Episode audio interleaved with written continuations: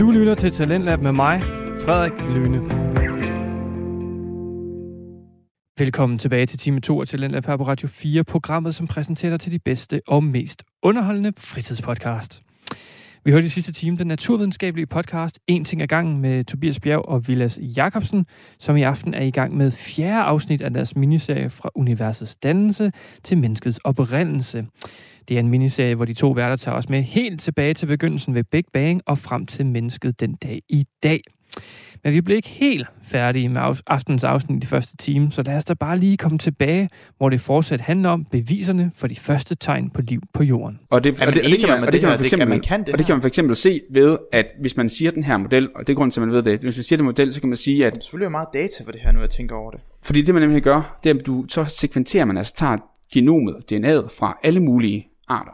Ja, ja. Og så sammenligner de her essentielle gener, og så ser man, vi har en idé om, at lad os sige, at fra, man har en idé om, at fugle og pattedyr forlod en fælles forfar, ja. senere en fisk forlod en fælles forfar. Ja.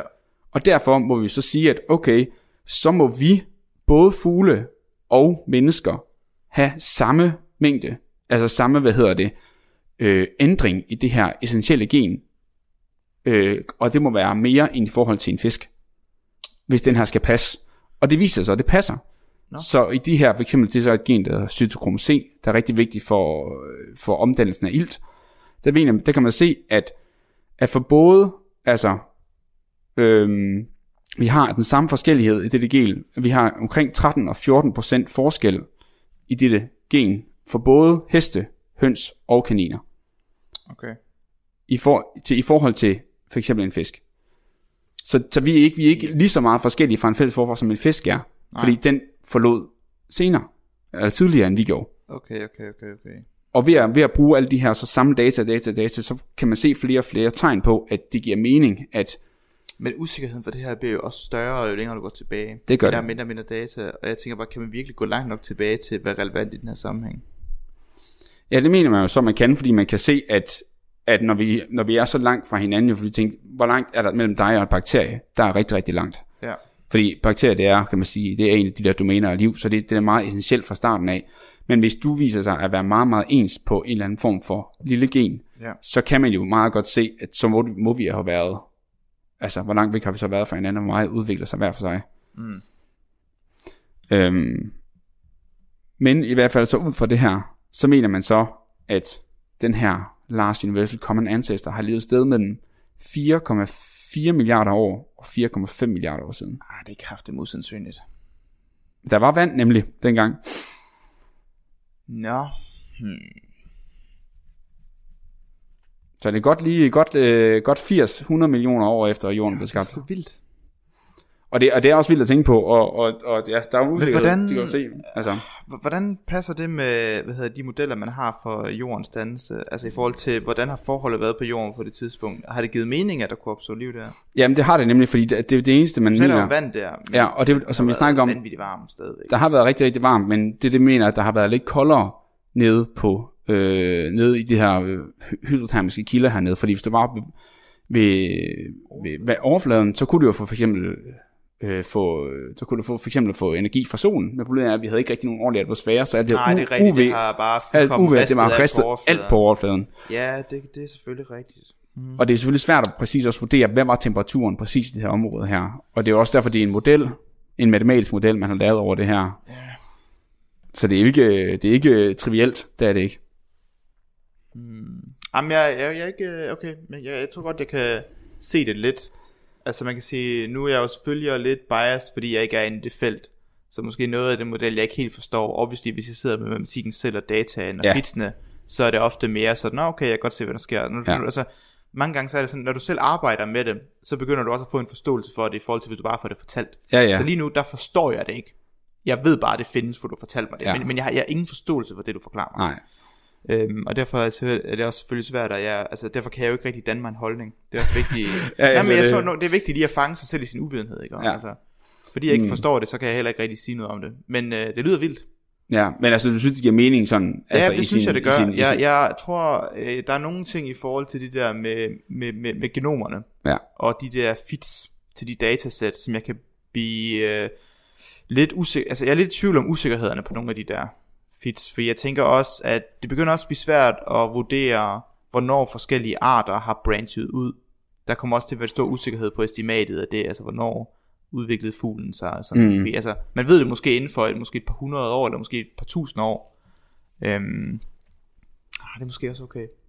I don't know, jeg bliver nødt til at tænke lidt over det. Umiddelbart så, så, så, så lyder det meget fornuftigt, og det lyder som om, der er lavet rigtig meget forskning i det, og lavet rigtig mange checks. Ja. Fordi man skal jo huske på, at for hver gang jeg synes noget er usandsynligt, så har der været øh, 200 forskere, der har synes det har været endnu mere usandsynligt, Ja. og synes det var dumt. Og så har brugt alt deres energi Ja. på at modbevise det, og så ikke kunne det. Ja, og det, og det jeg kan sige, det er, at det man har gjort, Det er jo velundersøgt, kan jeg forstå. ja, altså det man har gjort, det er også meget, det jeg fortæller, det er jo meget øh, for simpelt, forenklet, fordi at der er jo, det er jo bare for at sige, det her er sådan, okay, Ja, det er hvis det det, det, hvis det er fuldstændig lineært, ikke? Og så er der en masse forskellige ting, en masse forskellige teorier og en masse forskellige kalibreringer, man kan lave af de her Ja, metoder, øh, som jeg slet ikke har været inde på nu her. Nej, nej, nej. Øh, som, kæmpe felt. Og så hvad nu sådan ikke er konstant. Øh, Ja. Hvad gør man så? Og sådan nogle ting og sager. Og så kan man tage højde for en hel masse forskellige Præcis. ting. Øhm, Præcis. og der er en masse biologiske og populationsgenetiske hvad hedder det, forhold, der kan spille ind. Øhm, Men, men altså, så, så man mener altså, at øh, konsensus i den videnskabelige verden er lige nu, at der er ret god evidens for, at livet opstod mellem, hvad sagde du, 4,2 og 4, 4,477 milliarder til 4,519 milliarder år siden. damn. Øh, så ja, øh, men jeg ved ikke rigtigt, altså man, jeg tror aldrig, der, jeg tror aldrig, det bliver konsensus, fordi der er jo netop altid nogen, altså igen, konsensus måske blandt folk, der arbejder med de her modeller, ja, mm. men øh, konsensus blandt alle forskere, der arbejder med det første på jorden, nok ikke. Ja, ja. Øh, fordi Men, det var altid øh, der med, hvis du arbejder med mikrofossiler, og synes det er the shit, så du, vil du aldrig acceptere, Nej, at det her, sige, er den her en- metode er selvfølgelig ikke brugbar, at vi bliver nødt til at... Ja. Ja. Men jeg synes, det er fint, at man kan få en idé om, at man kan kigge på det på samme måde, men også, Jamen, synes, det at, godt, ja. at det her, de her undersøgelser ved den her molekylære ur, støtter op omkring det samme med, at man har fundet de her kemiske spor nede ved de her, øh, Ja, det er også det. Er kilder der, her, er- ikke? Der er, jo, der er jo ret god... Øh, de hænger vel sammen, og, det, Ja, det og, så, det. Det og så man bliver enige om, om det er opstået om 3,7 eller 4,2, whatever, så, kan, så er der flere ting, der tegner på, at det nok er dannet ved de her, ved de her øh, kilder hernede, Ja, de under, præcis, undersøgelse præcis. kilder. Og det var egentlig det, jeg synes var det vigtigste, fordi da jeg først begyndte at sætte mig ind i det her, var jeg sådan, så mange forskellige ja, mennesker, ja, der sagde så mange forskellige ting, Ja, og præcis. beviser og beviser og beviser, og hvad for et bevis tror man så mest på? ja. Og ja, Der, der, skulle vi, jo- der skulle vi jo strengt taget hævet en øh, ekspert ind på området, og måske lige have tjekket den sidste konference, der var på, hvad er det nyeste, og så, altså det mener jeg bare, ja, det er en større ting. Anyways, vildt nok er i hvert fald livet opstået for, for så lang tid siden. Altså, Ja. at, at, at, at, at jorden har levet en relativt kort periode, før livet opstod. og så er der så gået ret lang tid, før der så er sket yderligere noget, altså for man mener, at det første liv så... Og det første liv kunne jo også godt være noget af det her start på start, som vi mener med, med starten på liv, ikke? Altså nogle af de der Jeg helt for Jeg kan simple ikke ting. lade være med at tænke på, at jeg vil, jeg vil jo meget gerne have, at de laver nogle af de her undersøgelser på Mars. Ja. Øh, fordi man er ret, der er meget, der ligger, der, der er evidens for, at Mars er lignet Jorden, pretty much. Mhm. Altså vi er sådan to tvillingeplaneter, som også har været masser af vand på. Så øh, hvi- hvis livet kan opstå så hurtigt, Ja. så burde der have været en periode på Mars, hvor der har været den samme liv, fordi der har været mange af de samme øh, forhold. Samme, øh, du ved, have og dybder og underjordiske, øh, hvad hedder det, varmepunkter, ja. varmekilder. Øh, så der burde være den samme evidens, burde ligge på Mars, så der burde have været opstået liv der. Ja, og det er faktisk lidt det samme, som man også mener, at de her kilder her, de vil også øh, findes blandt andet på månen Europa, der ligger rundt om Jupiter. Ja, ja, selvfølgelig. men også om månen øh, Enceladus, som ligger rundt om Saturn. Mm, Man mener faktisk okay. både ud fra observationer og kunne vurdere, at der er mulighed for, at der er sådan nogle kilder på dem her også. Og det er jo en af grundene til, at man mener, at der måske er noget af det samme liv, som vi har set på jorden herop. det er jo egentlig For de har... utrolig spændende. Ja, virkelig. Fordi måske er der de samme ja, muligheder, som der har været på jorden. Og det fede ved det jo vil være at se, er det unikt, at det er opstået på jorden, eller er det noget, der kunne ske flere steder, uafhængigt? Ja, det er jo det. Det er jo det. Altså obviously er jeg mest til den sidste, for det tænker jeg statistisk set giver bedst mening. Ja, det kan opstå flere steder uafhængigt. Ja, Ja. ja. hvorfor skulle det kunne det? Øhm, okay, interessant. Men mm, for at tjekke de her ting, bliver vi nødt til at kunne rejse ned på de måneder. Ja. For du kan ikke gøre det ud for rummet. Ja, det er jo lidt, at der hvis, nu kan jeg ikke huske, men en af dem er, hvis den har en tyk kappe af 1 km is eller sådan Ja. noget. Og så er det først under det, at der er at noget der vand. vil være noget. Mm. Ja, så jeg ved ikke lige, hvor... Nej, det er nok ikke lige næste år. mm, men det på Mars burde vi i hvert fald godt kunne tjekke. ja, man Elon burde- er, man- Elon er jo på vej, ikke? Ja, ja, ja, man burde jo kunne undersøge, hvad hedder det, man ved jo ligesom, hvor, hvor dybdegravene har været øh, i forhold til det hav, der har lagt der, og så kigge ned i de områder, det var interessant. Anyways. Øh, Hvor lang tid har vi snakket nu? Ja, en time. Så, okay. Ja, det er fint nok, fordi at så det, det næste, jeg vil snakke om, det passer egentlig meget godt i, at vi skal gå videre til næste øh, episode egentlig. Fint. Fordi øh, så tænker jeg, at vi kan lige slutte af med at sige, hvad, hvad, hvad, hvor vi går hen til nu. Nu har vi ligesom fået dannet det første liv, lad os bare sige, i løbet af det første milliard år. Det vil sige de første 8 km fra nord for Hobro, og så lidt tættere på øh, yes. Aalborg. Yes. øhm, og, øh, og det der så sker herefter, det er, at nu får vi så dannet nogle af de her, nu går vi så fra det første liv, og så skal vi snakke om, hvordan har det her liv så udviklet sig til, til der, hvor vi er, altså med mennesker. Og det er jo selvfølgelig en lang en, men jeg synes, vi kan snakke, så jeg vil snakke lidt mere om udviklingen af de tre domæner af liv, mm. og så derefter udvikling af, af flercellet og ja. seksuel reproduktion, mm. og så derefter evolution, yes. og så mennesker. Super. Og det tror jeg, det vi skal snakke om øh, næste gang, vi skal... Fantastisk. Det vil jeg se frem til. Ja, og det hele, jeg synes, synes alt det her, det giver mening, eller hvad? Ja, altså, jeg tror, jeg, jeg, var, jeg, jeg, jeg, jeg havde lidt svært ved at forstå øh, det der kemiske ur, ja. du talte om, men jeg tror i sidste ende, der, der tror jeg, at, at jeg i hvert fald godt sådan kunne se pointen i det. Mm. Øh, men ikke, måske ikke helt forstå det, men i hvert fald godt kunne se konceptet. Ja. Øh, overordnet set, synes jeg, det er super. Så øh, jeg glæder mig rigtig meget til næste gang. Og så vil jeg bare sige, måske tak for at lytte med. Ja. Til folk, der sidder derude. Tusind tak. Vi øh, høres ved. Det gør vi. Det var alt for dagens afsnit af En ting ad gangen, naturvidenskab skåret ud i pap. Hvis du har ris, ros eller spørgsmål, du synes, vi skal tage op, så skriv til os på vores Facebook eller Instagram.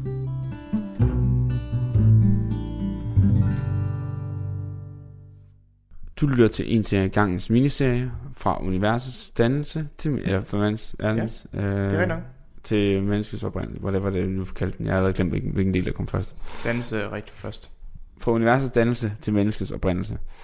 Man kan sige, at mennesket blev ikke dannet på den måde. Det bare kom fra noget andet. Men altså, universet blev dannet.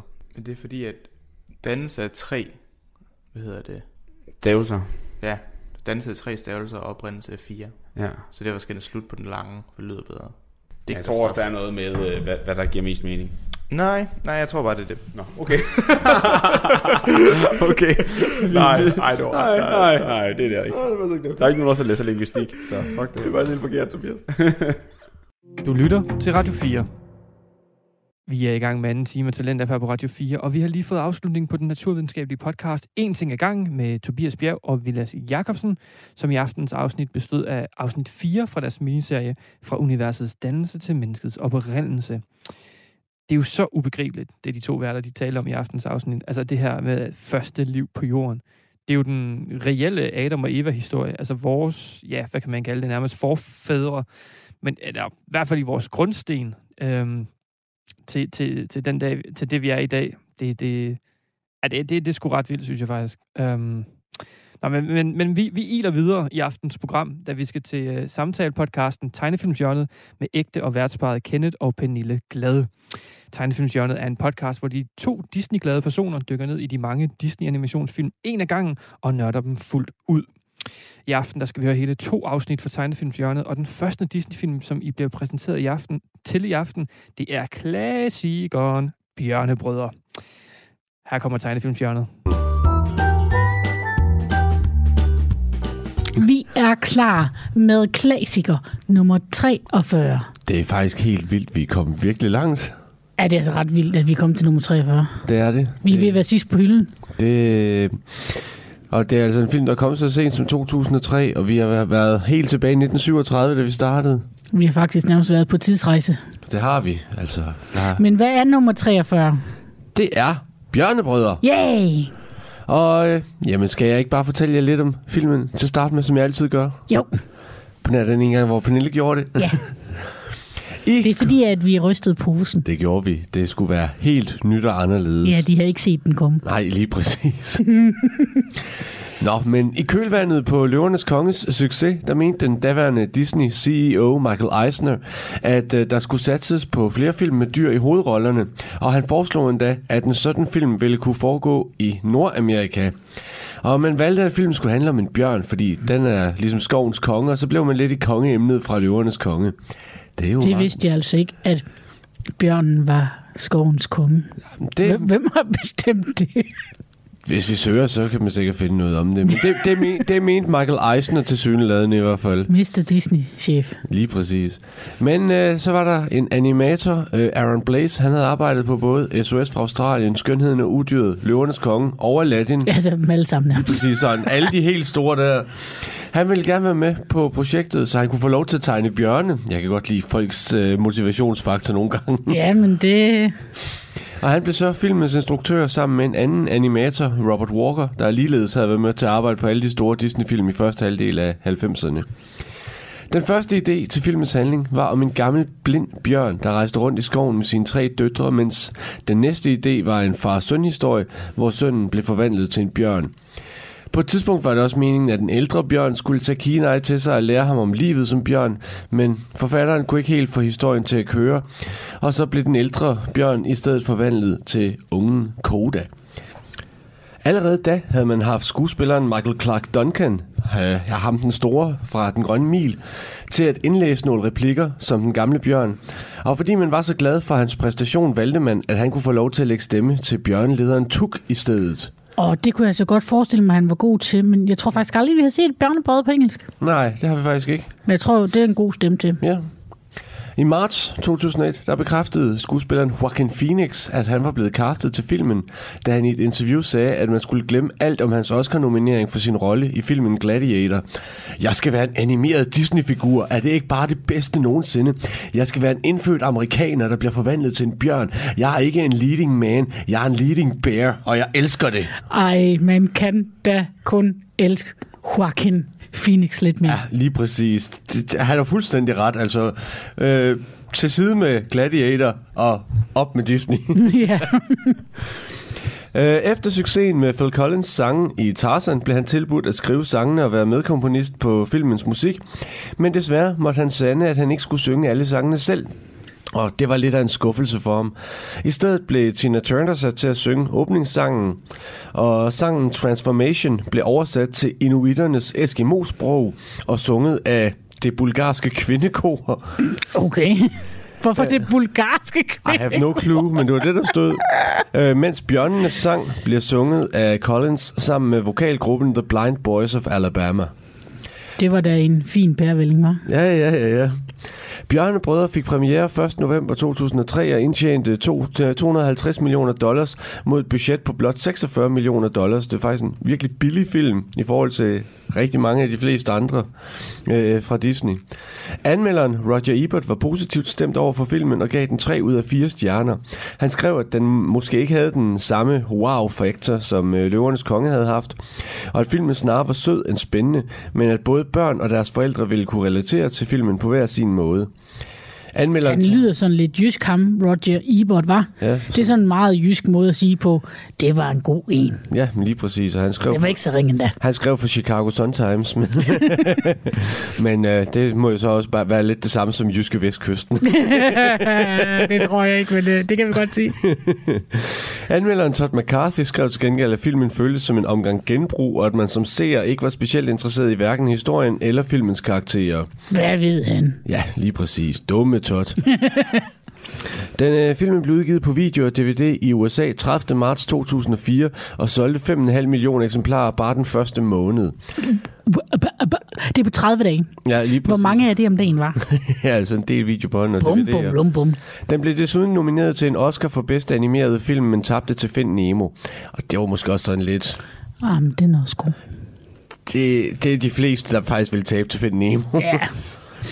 Men nu kommer vi jo til, at Pernille lige skal bakke vores øh, lastbil op med spoilers. Boop, boop, boop. Fordi at... Hvorfor siger du, det er mig, der laver lyden? Det er da ikke mig, der laver lyden, det er spoilerlyden. Jeg har ikke sagt, det er dig, der laver lyden. Jeg sagde, at du skulle bakke vores lastbil op. Jamen, det er jo bakkelyden. Ja, lige Og det er ikke præcis. mig, der laver lyden. Nej, men Den det er dig. findes bare. Men det er dig, der bakker lastbilen op. Det er i orden. Og så har du ikke set Bjørnebrødre, så mystiske menneske, men øh, se den og kom tilbage, og så snakker vi videre. Ja, så venter vi. Hvad skal vi lave, mens vi venter? Jeg er på vej. ja. Nå, må jeg ikke snakke? Så synger jeg. Lige præcis. Jeg tror vi, de er færdige nu? Ja, så lang, tid, så, så, lang tid var, så lang tid var den film, der heller gør den. Nej. Kort referat. Værsgo, Pernille. Det er mig. Men øhm, vi starter jo med, at vi møder de tre brødre. Ja. Øh, Kenai, som er den yngste. Så kommer Denahi, og så til sidst kommer Sitka, Ja. som er den ældste. Og øhm, kunne de da ikke bare have heddet noget, jeg kunne udtale, ikke? Palle, Palle, Polle og Pelle. Lige præcis. Men øh, efter at øh, Denar, Den ej. Denai øh, mister sine to brødre i kampen øh, mod en bjørn, så svæver han, at han vil have hævn. Og han gøre alt for at finde den her bjørn, som tog hans elskede brødre fra ham. Men hvad han ikke ved, det er, at den yngste bror, Kenai, han lever jo faktisk stadigvæk. Men han er jo blevet forvandlet til en bjørn af de store ånder.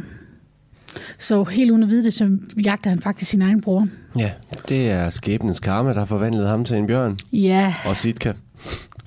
Altså Sitka, han bliver til hans totemdyr, og det er en ørn. Og Kenai har lige fået sit totemdyr, og det er bjørnen. Ja. Men øhm, for at klare sig som den nyslåede bjørn, Kenai er, får han jo hjælp af bjørneunge Koda. En sej lille vildbasse, der ved, hvordan man overlever naturen. Og Kenai, han skal jo lære at være en bjørn. Ja. Øhm, og Kenai vil jo gerne blive til et menneske igen. Og er egentlig lidt ond ved hans nye lillebror. Er han ikke sød ved ham i starten? Nej, men øhm, de finder jo ud af det, og de lærer, han lærer jo mere og mere at være en bjørn. Koda undrer sig tit over, at der er en ting, han ikke ved, hvordan han skal gøre. Mm-hmm. Men øhm, de finder faktisk to venner. To elge. Rod og stup. Ja. Øh, og her hjælpes de alle fire til at klare sig igennem vildmarkens udfordringer. Hej, hej, vi ses senere, lille bjørn. Ja, lille bjørn. De er så jyske, som de bliver, de elge. ja, det, er, det må man nok sige. Men øh, Denai, han kommer jo nærmere og nærmere, og Kenai, han finder, han skal hurtigt finde bjerget, hvor lyset rører ved jorden. For det er her, han kan blive forvandlet tilbage til et menneske. Og øh, det ender jo egentlig lidt godt, fordi Kenai, han kommer op på bjerget i tide, bliver forvandlet om til et menneske, og bliver forenet med sin bror. Og øh, Sitka kommer også ned som en ånd, Så står Øhm. de der krammer lidt. Ja, men så står Koda jo realiteten helt tilbage uden nogen, fordi at det var hans mor, de slås med i starten, som døde. Ja. Så øhm, her kommer det jo virkelig det her med, at man skal være, nogen for no, være noget for nogle andre. Så Kena han bestemmer sig for, at han vil forblive en bjørn, så han kan være sammen med Koda, så han ikke skal være alene. Ja. Og Koda får også lige lov til at møde sin mor. Ja, og det er bare så fint, og man bliver lidt rørt, og det er bare... Og så lever de lykkeligt til deres dages ende. Ja, lige præcis. Eller i hvert fald indtil Bjørnebrødre 2. Ja, Men der lever de jo også lykkeligt videre. ja. Men vi har to hovedpersoner. Ja, Vi har Kenai og Koda. ja. Det, det kan vi ikke komme udenom. Nej. Det, og Kenai, han, ham, har jo, ham følger vi jo både som, som mand og som bjørn. Ja. Og han vil jo gerne være, være den her mandlige mand. Ja, og han, vi er lige kommet til, hvor at han skal gå fra at være en ung teenager til at være en mand. Og i deres verden, så er det der, hvor man får sit totem.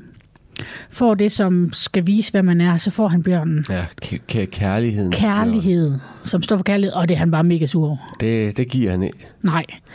Øhm, men han er jo enormt selvisk, Kenai. Ja. Og det, det jeg lidt ser, det er, at han skal jo lære at tænke på andre, og lære at ikke sætte sig selv først hele tiden. Ja.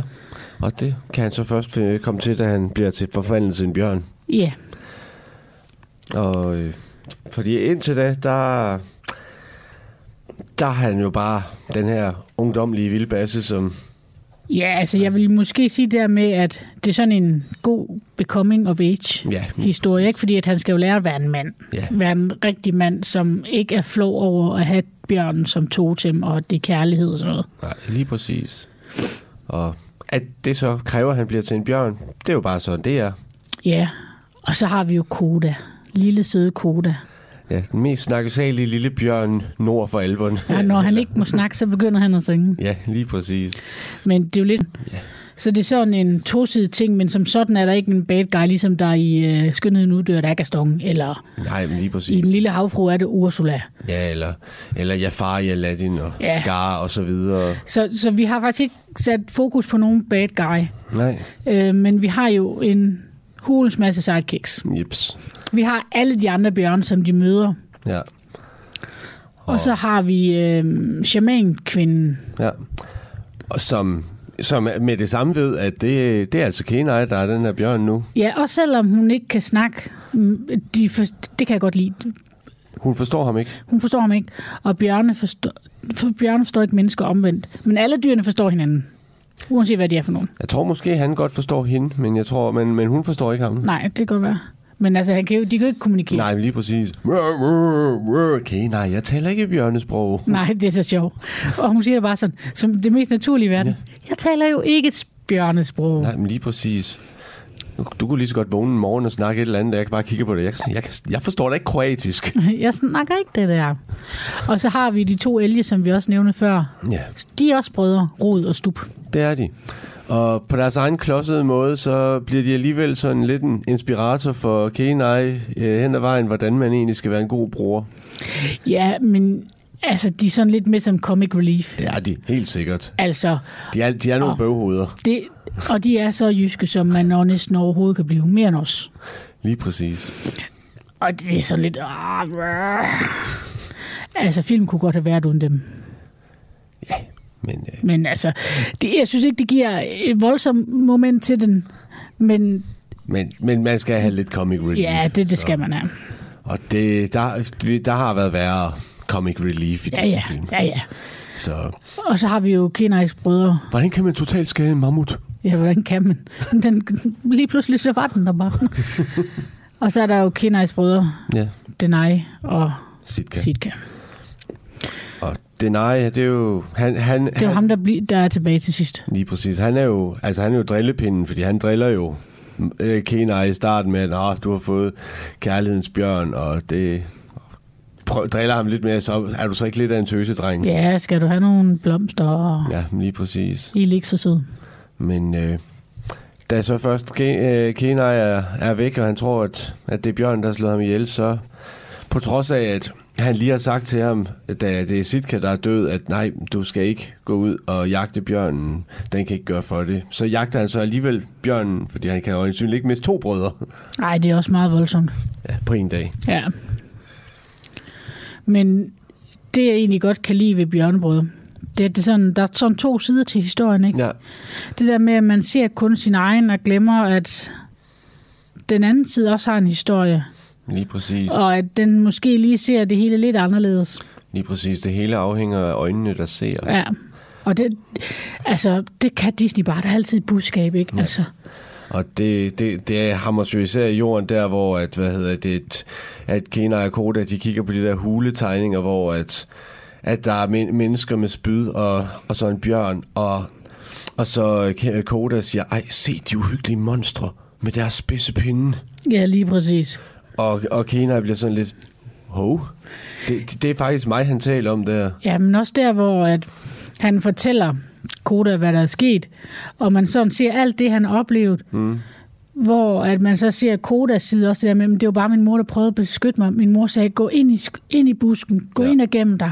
Og lige pludselig så var hun bare væk, ikke? Altså, Lige præcis, og hun prøvede bare at beskytte ham, hun var ikke engang ude efter at skulle slå jægen Nej. ihjel. hun ville bare have, at de skulle ikke være i nærheden af ungen, jo. Lige præcis, de skulle bare gå deres vej. Ja, Og det har Bjørn bare ikke så mange andre måder at sige på end enten, wow. lige præcis. Og det, det kan selvfølgelig godt virke farligt for et menneske, der er kun halvt så stor. Åh, lidt, lidt, lidt. Men noget, jeg også godt kan lide i Bjørnbrødre, det er så sangene. Mm, Stig Rossen er jo Danmarks svar på Phil Collins. det er han. Når det gælder til de der, han får lov til at synge de danske store, Ja. grandiøse ballader. Jeg er vild med det. Men øh, jeg kom, da jeg læste det med, at det var Tina Turner, der havde sunget den engelske udgave af, af åbningssangen, så sådan lidt, der, der tænkte jeg tilbage, og he, de, har, de har mere eller mindre fundet, jeg aner ikke hvem, men øh, hende, der synger den danske udgave af den, hun lyder stort set som Tina Turner, faktisk. Det har jeg slet ikke tænkt over.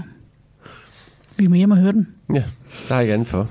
Men Jeg kan så godt lide Bjørnbrød. Jamen, Bjørnbrød, det er en hyggelig film. Det, den, den, den, den kan noget, altså. Det, det er bare...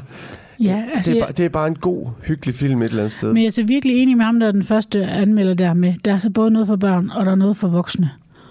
Ja. Og der, det er en god historie. Lige præcis. Og, ja, ja, og der, der, der kan jeg heller ikke forstå sådan, den anden anmelder sådan, at man er ligeglad med karaktererne. Øh, nå, nej, nej, du er. Ja, for jeg synes absolut ikke, men der, jo, altså Rod og Stub er sådan set også ligeglad med, om de bliver gode brødre og venner til sidst. Men jeg synes ikke, man er ligeglad med karaktererne. Ej, man, er ikke, man, er ikke, man er ikke ligeglad med Kane, nej, man er ikke ligeglad med Koda. Man kommer Ej. til at holde af dem i løbet af filmen. Ja, det gør man altså virkelig. Men øh, skal vi øh, komme til, hvad vi giver? Ja, jeg har givet, øh, jeg har givet Bjørn Brødre et flot femtal. Det har jeg også. Wow. Hey, vi er enige. High five. Woohoo. Og vi ma- gav high five. Ja, det gjorde vi. Så hvor mange små kodaer giver I den derude? Hvor mange bjørnebrøl? Ja. Wow. Eller hvor mange jyske elge? Men altså, øh, og husk, vores skala er jo fra 1 til 7. 7. Ja. Så vi har givet den i den gode ende. Ja. Det er også lang siden, vi har været fuldstændig enige om, hvad vi skulle give. Ja, ja helt og aldeles ja. enige. Det, vi er altid lige et point fra hinanden. Ja. Men uh, vi kan så godt lide Bjørnebrødre. Det kan vi. Det er, det er, det er en god film. Ja. Men uh, fortæl os ind på uh, Facebooken, hvad du giver Bjørnebrødre. Ja, og husk, at der hygger vi jo også hele tiden. Ja, og del endelig podcasten med dine venner. Det vil vi blive så glade for. Ja. Og skriv en, en, uh, en anmeldelse derinde, hvor du lytter podcast. Ja, gør det. Det gør så, der kommer flere med til, at vi kan Disney-hygge med dem. Lige præcis. Og så er vi bare super glade for alle jeres kommentarer. Ja, det gør os så glade hver gang. Også når I deler et billede. Og ja, lige præcis. Så laver vi faktisk en lille glad dans. Det gør vi. Men der er ikke nogen, der kan se den jo. Nej. Men vid, vi gør det. En skønne dag filmer vi den. Måske. Ja, det kan være. Vi har fået en kommentar. Vi har fået en kommentar. Men uh, skal vi ikke bare sige uh, tak for nu? Det synes jeg. Vi, og så lyttes vi ved. Vi lyttes ved om et par uger. Hej. Hej. Du lytter til Radio 4. Vi er i gang med aftens time 2 her i Talent på Radio 4. Det er programmet, som giver dig mulighed for at høre nogle af Danmarks bedste fritidspodcast. Vi har lige hørt et afsnit fra samtalepodcasten Tegnefilmsjørnet med Kenneth og Pernille Glad. Og det handlede jo om øh, bjørnebrødre, og jeg må altså bare give Pernille ret. Stig Rossen, han stråler i denne film. Med, altså, de sange, at han, øh, han, han er jo Danmarks Phil Collins, som Pernille selv siger. Og især sangen Jeg er på vej. Jeg tror, det er en af de få Disney-sange, som jeg synes er, er bedre på dansk end på engelsk, hvilket gør rimelig ondt at sige, når det er Phil Collins, som står bag den engelske udgave. Øhm, men lige, lige, altså, der er bare et eller andet over Stig Rossens måde at levere øh, den der Jeg er på vej på. Det, det, det er sublimt. Men vi er ikke helt færdige med tegnefilmsjørnet, da vi faktisk skal til at høre et helt afsnit mere. Og nu drager vi lidt væk fra det her klassikermarkat og hen mod Disney-filmen, som jeg tror er lidt mindre kendt, men som en af mine personlige favoritter, nemlig Oliver og Co. Så lad os da bare høre, hvad tegnefilmsjørnet synes om den. Vi er dine værter, Kent og Pernillen. Vi er kommet til klassiker nummer 27, og det er jo om den lille kat, Oliver og hans company. Det er det. Og øh, nu vil jeg jo, som jeg altid plejer, lige fortælle lidt om tilblivelsen af filmen. Efter udgivelsen af Taran og den sorte gryde i 1985, der blev der holdt et møde mellem animatorerne og et par Disney-chefer, hvor der så ligesom skulle jammes nye idéer til film. Jeg synes, det er sjovt, at de vælger, at det skal jammes nye idéer. ja, men det er måske mit udtryk. Nå, okay. Ved mødet der foreslog øh, Ron Clements og John Musker, der stadig var i gang med arbejdet på Basil Mus på det her tidspunkt, der foreslog de at lave tegnefilm over den lille havfru, og så foreslog de desuden også at lave Skatteøen i rummet. Manuskriptforfatteren Pete Young kom med det forslag at lave Oliver Twist med hunde, og den nye chef Jeffrey Katzenberg havde på sit tidligere job hos Paramount Pictures gået med planer om at lave en musical ud af historien om Oliver Twist, så han godkendte straks det her forslag. Det er så dejligt, når det hele kan gå op i en højere enhed. I stil med de to sidste Disney-film var Oliver og Co. til at starte med langt mere mørk og dyster, hvor filmen skulle have åbnet med, at Sykes' hunde slog Olivers forældre ihjel, og historien skulle så handle om, at Oliver ville have hævn. Hold da oh. det, lyder, det lyder som en actionfilm i 80'erne. de har virkelig lavet den om. Oprindeligt Der skulle den her film være instrueret af George Scribner og Richard Rich, men Rich blev fyret fra Disney få måneder inde i produktionsarbejdet, og da Scribner herefter blev gjort til filmens eneste instruktør, så besluttede han, at Oliver i stedet skulle være en naiv killing, der bliver en del af en kriminel hundebande. Ej, jeg kan lide ham. han lånte også en teknik fra Lady og Vagabunden, så der blev taget nogle billeder rundt om i New York, taget sådan i katte- og hundehøjde, så seeren kunne se by byen fra Oliver og hans venners synspunkt. Genialt. Meget. Og det er egentlig bare sådan en lille ting, ikke? Ja. Men man, man skal jo se det, som om man var en hund og en Jamen. lille kattekilling, hvor alting var stort og voldsomt. Ja, hvor man mere ser menneskeben og overkroppe, eller sådan kroppe, end man ser hoveder. Ja. Disney investerede 15 millioner dollars i et nyt computersystem til den her film, og det, i modsætning til Basil Mus og Taran, hvor at computereffekterne kun er brugt til enkelte sekvenser, så er der hele 11, minutter, med 11 minutters computerbilleder i Oliver Company, som for eksempel skyskraberne, taxaerne, togene, fake scooter og den afsluttende subway-scene. Igennem to og et halvt år var der over 300 mennesker, der arbejdede på den her film. Man kan godt se det på taxaerne. Ja. På det billede, hvor man ser alle de der New York-taxaer køre forbi. Det kan man godt se, at det ikke er tegnet på samme måde som alt andet. Nej, lige præcis. Men det er ikke noget, der gør noget, men man kan godt se det. Jamen det. Og det kommer vi også tilbage til, at, at filmen den er sådan... Det er meget blandet, hvordan den er animeret. Men øh, man henvendte sig til sangeren Billy Joel, der fik rollen efter at have fremført dele af sin dialog via telefonen. Og Billy han har siden selv sagt, at han tog rollen, fordi det var en Disney-film, og han var lige blevet far til en lille pige, så han tænkte, det ville være en fantastisk måde at lave noget, som også kunne glæde hende. Nå, nå. Filmen havde premiere i USA den 18. november 88, samme dag som Mickey Mouse kunne fejre 60 års fødselsdag.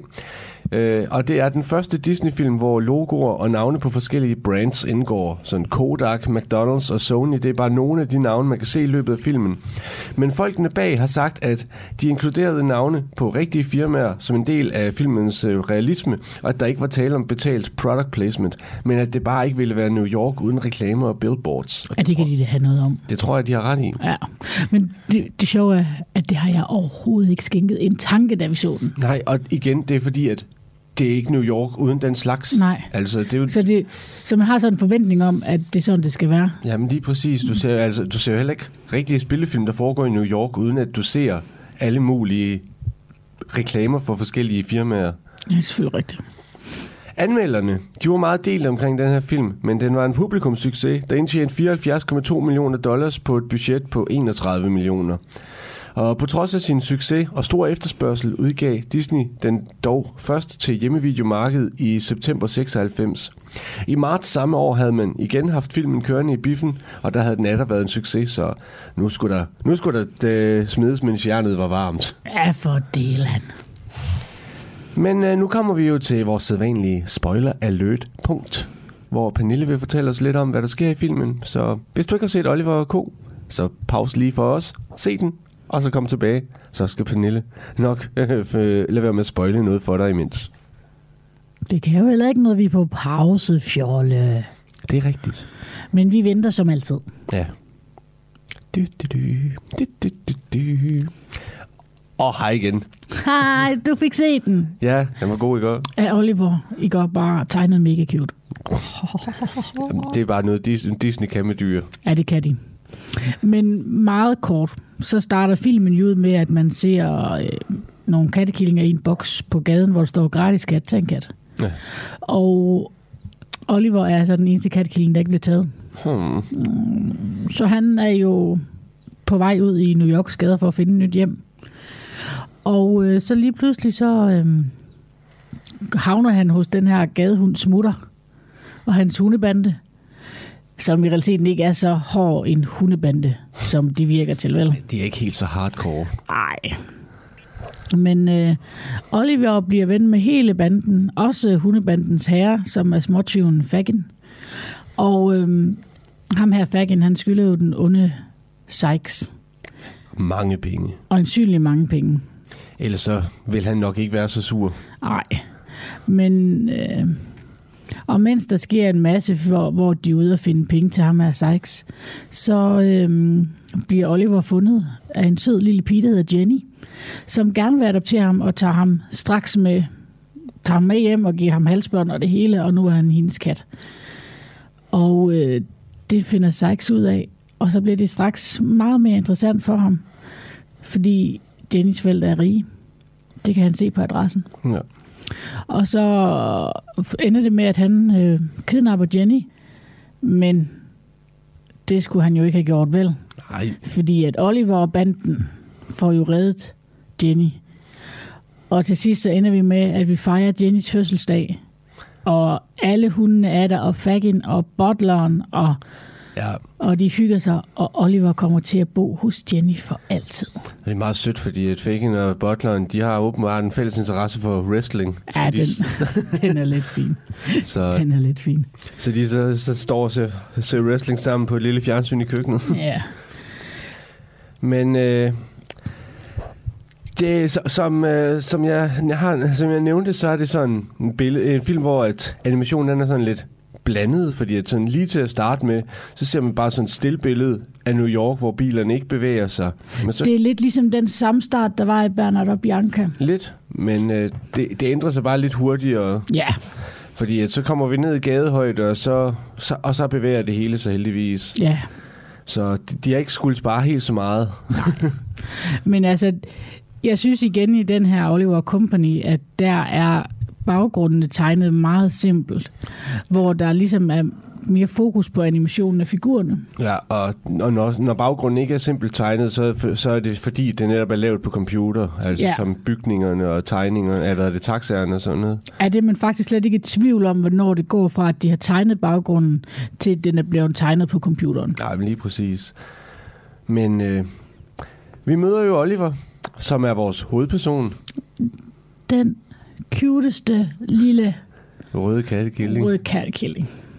Og, og, og han er jo en, han, som du sagde, han er jo en kasse med, sammen med, med otte andre super søde kattekillinger, eller hvor mange de nu har været. Ja, men han bliver ikke taget. Nej. Og jeg synes, det er lidt vildt at tænke over, at vedkommende, der har sat den her kasse ud, ikke går ud og ser, om alle kattekillingerne bliver taget. Ja, men øh, det, Men i det, at Oliver han er en killing, så er han jo naiv, og han ved ikke, hvordan han skal bebært, be, gebært sig, hedder det ikke, nej. øh, i en stor by som. Ja, som New York nu engang er. Men han kommer rimelig hurtigt efter det, synes jeg. Det gør han. Altså, han er, altså, jamen, han er, han er meget naiv. Han tror også, øh, at Suzette vil ham det bedste, da han først kommer hjem til Jenny. Ja, ja, han har jo kun mødt hunden, der vil ham det bedste. Ja, ja. Men, øh, men, men det, det ændrer sig lidt. Ja, det må man nok sige. Men øh, på den anden side, hun, hun, ble, hun forandrer sig også i løbet af filmen, Suzette. Det gør hun, og det er Jennys hund, Det er, showhund.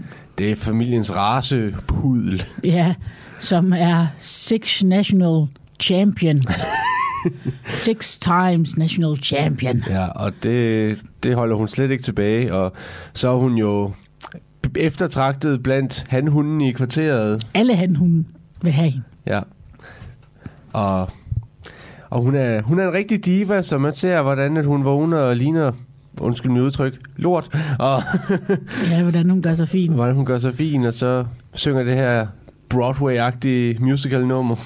Ja, det, hun vågner op med stil. Det gør hun. Det, der er ikke noget, der gør, der bliver gjort i, i, i en i lille skala hos, hos Suzette. Nej, men vi har jo sådan set valgt, at Oliver ikke er den eneste hovedperson. Nej, altså Smutter, han er jo også... Øh, der er, Smu- Smutter, han er jo også lidt en bærende del af filmen. Blandt andet fordi, at uden ham, så var vi aldrig rigtig kommet videre. Nej, altså han, han bliver jo vist som en hård, smart gadehund, men med et godt hjerte inde under den der hårde facade, han sætter op. Og så er han jo også lidt af en hundeskørtejæger. Ja, ja. Han får jo damehundene til at, til at, til at vende sig efter ham. Og hvad skulle han tude for? Ja, han klarer sig pænt. Altså, jeg har altid hørt, at han synger, jeg klarer mig selv. Ja, men det, det er det altså ikke. Nej, så jeg har bare valgt, at det er ham, der synger den forkert, og det er ikke mig, Der har hørt forkert. der har hørt forkert. Det er i orden. Men øh, han er jo gadesmart, og han, han, skal jo, bruge- han skal jo bruge Oliver lidt til, at de kan få stjålet de der pølser fra, fra Fede Louis, som, øh, som ikke kan lide firebenede væsener, så det er hverken katte eller hunde, han er begejstret for. Ja, det er selvfølgelig rigtigt. Og, øh, og det lykkedes jo i høj grad, men så vil han jo have pølserne for sig selv, så har han jo ikke brug for Oliver mere, når der først skal deles. Nej, så han ikke lige set det komme, at Oliver fulgte efter ham. Nej, og, og så kommer han jo hjem og, og kommer med den her lidt vilde historie med, hvordan han har fået fat i pølserne. Ja, og så kommer Oliver frem. Ja, ja, ja en firebenet katteredsel med spidse kløer. Ja, ja. ja puha. ja, føj. Puha. Men øh, altså, filmen er jo, er jo baseret på, på, Oliver Twi- på Oliver Twist. Jeg har engang set en filmudgave af Oliver Twist, men jeg har faktisk aldrig fået læst bogen.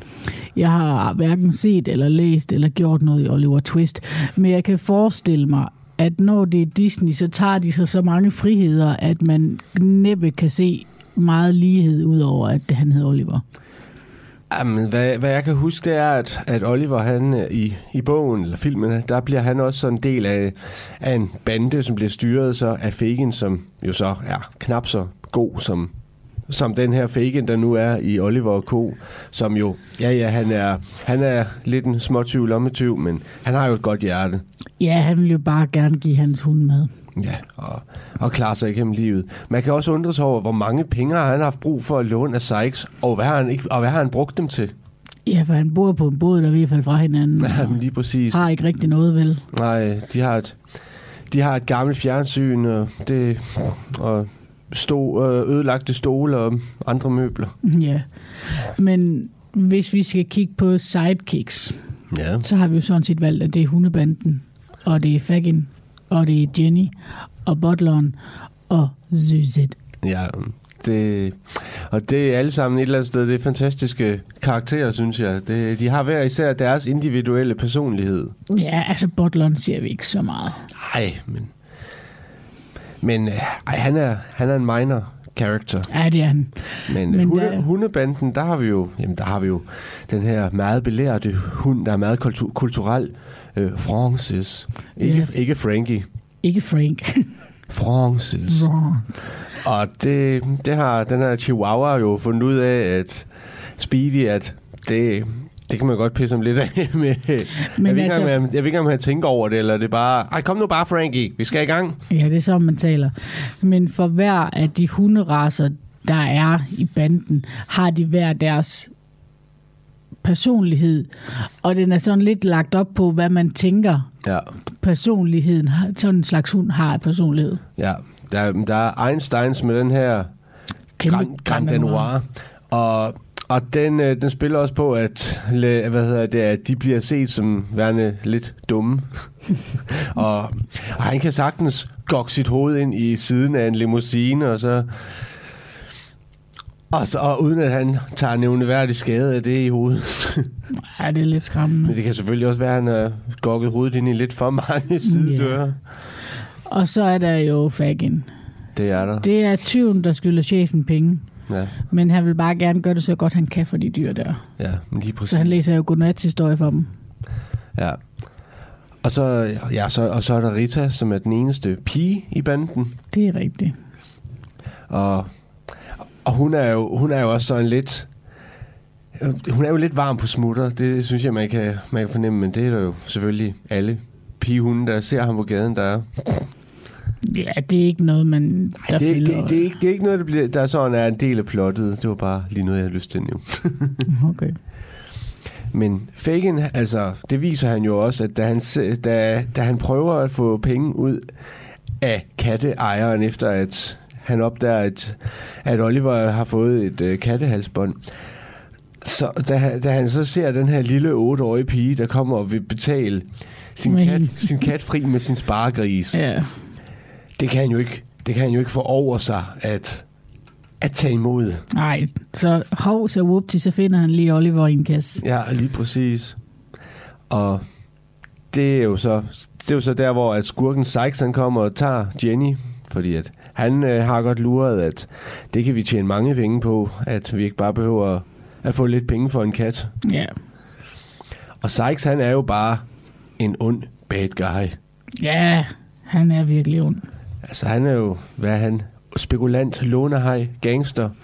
Der er på et tidspunkt, hvor Fagin kommer ind til ham på hans kontor, hvor man hører ham snakke i baggrunden om cementsko, og jeg ved ikke hvad. Ja, altså nok sådan lidt gangster. Lidt, og, og, og med temperament. Og så har han jo sine to søde vovser, Rocky og Rambo. Ja, det er sådan nogle dobbermand. Ja. Hunden. De er onde. De er meget onde. Og, og han ryger cigar, så, ikke, så ved man jo, at han er ond. Ja. Ja. Ja. Øhm, og så har vi jo den lille Jenny, som er alene med bottleren, fordi at hendes forældre er ude at rejse. Ja, og man får lidt det indtryk et eller andet sted, at det måske er bottleren, der opdrager mere på hende. Har mere med hende at gøre, end det er de rige forældre. Ja. Yeah. Men øh, hun finder jo Oliver i bilen og tager ham til sig faktisk ret hurtigt. Ja. Med det samme. Hun ser en kat, og så, hey, det er min. Ja, og den er sød. Ja. Og, og selvom butleren siger, at ej, det, den vil dine forældre nok ikke have, så får hun alligevel lov. Ja, ja, så overtaler hun dem til, at hun godt må beholde katten. Det ved jeg ikke, om det måske er, om det er i, i grunden er så svært at gøre ved forældre, der ikke, der ikke er hjemme meget af tiden. Man kunne måske forestille sig sådan nogle rige forældre tit ude at rejse. Jeg ved det ikke. det, er bare, det er bare ren, øh, hvad hedder det, øh, ren stereotype inden for, inden for tegnefilm og film i det hele taget. Sådan, jamen, at, at, at et rigt barn, der er alene med bottleren, jamen så er fordi forældrene, de, de aldrig rigtig har tid til at være der. Det synes jeg, det er sådan lidt en stereotype. Sådan. Det ved jeg ikke, og det tænker jeg heller ikke, at det er noget, der spiller en væsentlig rolle i filmen overhovedet. Nej. Men hun fik i hvert fald lov til at beholde misser. Ja. Men noget af det, jeg godt kan lide den her, det er, at dyr og mennesker, de kan ikke snakke sammen. Nej. Øh, de forstår ikke hinanden. Det gør de ikke. Øh, og det kan jeg godt lide. Det, det er faktisk godt. Det, det er kun dyrene, der snakker sammen, og så menneskene, der ja. snakker med hinanden. Så der er ikke noget, hvad skal vi kalde det, overnaturligt i den. Overhovedet ikke, og det synes jeg, det er rart. Men jeg synes, at tidslinjen er lidt underlig. Ja, for, for, for, ja, for hvor længe har Oliver været ved Jenny, inden, at, ja, og inden at de andre kommer og henter ham tilbage igen? Lige præcis. Så ja, det, men det tror jeg ikke, man skal tænke så meget over. Nej, men det kunne være rart, hvis Disney havde gjort det, ikke? Ja, det gjorde de ikke. Til gengæld så gav de os den måske mest barske død til en skurk nogensinde i en Disney-film. Ja, den var voldsom. Og du har jo set filmen, så det spoiler vi jo ikke ved at sige. Han bliver kørt over af tog. Ja, der lærer børn, man skal ikke lege på skinnerne. Nej, og slet ikke i sin store Jaguar. Eller hvad han nu kører i. En bil. Men øh, hvad giver du Oliver og kompagni? Jeg giver den fire Mickey Mouse-toppe. Ej, hvor pudsigt. Jeg giver den fire Anders Sandhuer. Ja, den her var vi ret enige om. Ja. Det er ikke det, er ikke, det, det, er ikke det bedste, Disney har bydet på, men det, men det er ganske udmærket. Ja, jeg synes, den er rigtig god. Ja. Det... Men jeg ved også, at der lige om lidt kommer nogen, jeg bedre kan lide. Så øh, hvad synes du om Oliver Company derude? Ja, kære lytter. Svar os endelig på det, og, og så kan du fortælle os, hvor mange gadesmarte vovser du vil give den. Eller Oliver Kattekillinger. Ja, eller to uheld. Nej, vi vil ikke have de to uheld. Det er i orden. Og så kan vi jo lyttes ved om et par uger. Gør det. Og husk, vi hygger ind på Facebook. Det gør vi. Og det er så dejligt, du vil være med. Ja, det, og alle jeres kommentarer, dem sætter vi stor pris på. Ja. Men indtil da, så hej hej. Hej hej. Du lytter til Radio 4. Du lytter til Talentlab her på Radio 4, og vi er ved at være inde på aftens program. Vi har netop lige hørt afslutningen på samtalepodcasten Tegnefilmshjørnet med ægte og værtsparet Kenneth og Pernille Glad. Og som jeg kort nævnte, så er, var, er Oliver K. en af mine yndlings Disney-animationsfilm. Den slår ikke Tarzan, men den er klart i top 3. Og igen, lidt ligesom Bjørnebrødre, som vi hørte tidligere i aften, så er sangene også bare utrolig gode i den her film. Især øh, sang øh, Hvad skulle jeg tude for, som på engelsk hedder Why Should I Worry, som i filmen bliver sunget af, af hunden smutter, Michael Karø, hvor han ifører sig de her øh, solbriller og den her pølsehalskæde. Altså det er en fabelagtig scene, øh, hvor han hopper rundt og synger den her øh, Hvad skulle jeg tude for? Altså fuldstændig genialt øjeblik, især som barn. Jeg var helt optaget af det. Men udover tegnefilmsjørnet, så hørte vi også fra den naturvidenskabelige podcast En ting ad gangen med Tobias Bjerg og Vilas Jacobsen, som i aftens afsnit bestod af afsnit 4 af deres miniserie fra universets dannelse til menneskets oprindelse. Du kan finde flere afsnit fra begge fritidspodcasts inde på din foretrukne podcasttjeneste, og alle Radio 4's programmer kan du finde inde på vores hjemmeside og i vores app. Nu er det tid til nattevagten her på kanalen. Mit navn er Frederik Lyne. Tak for denne gang. Vi høres ved.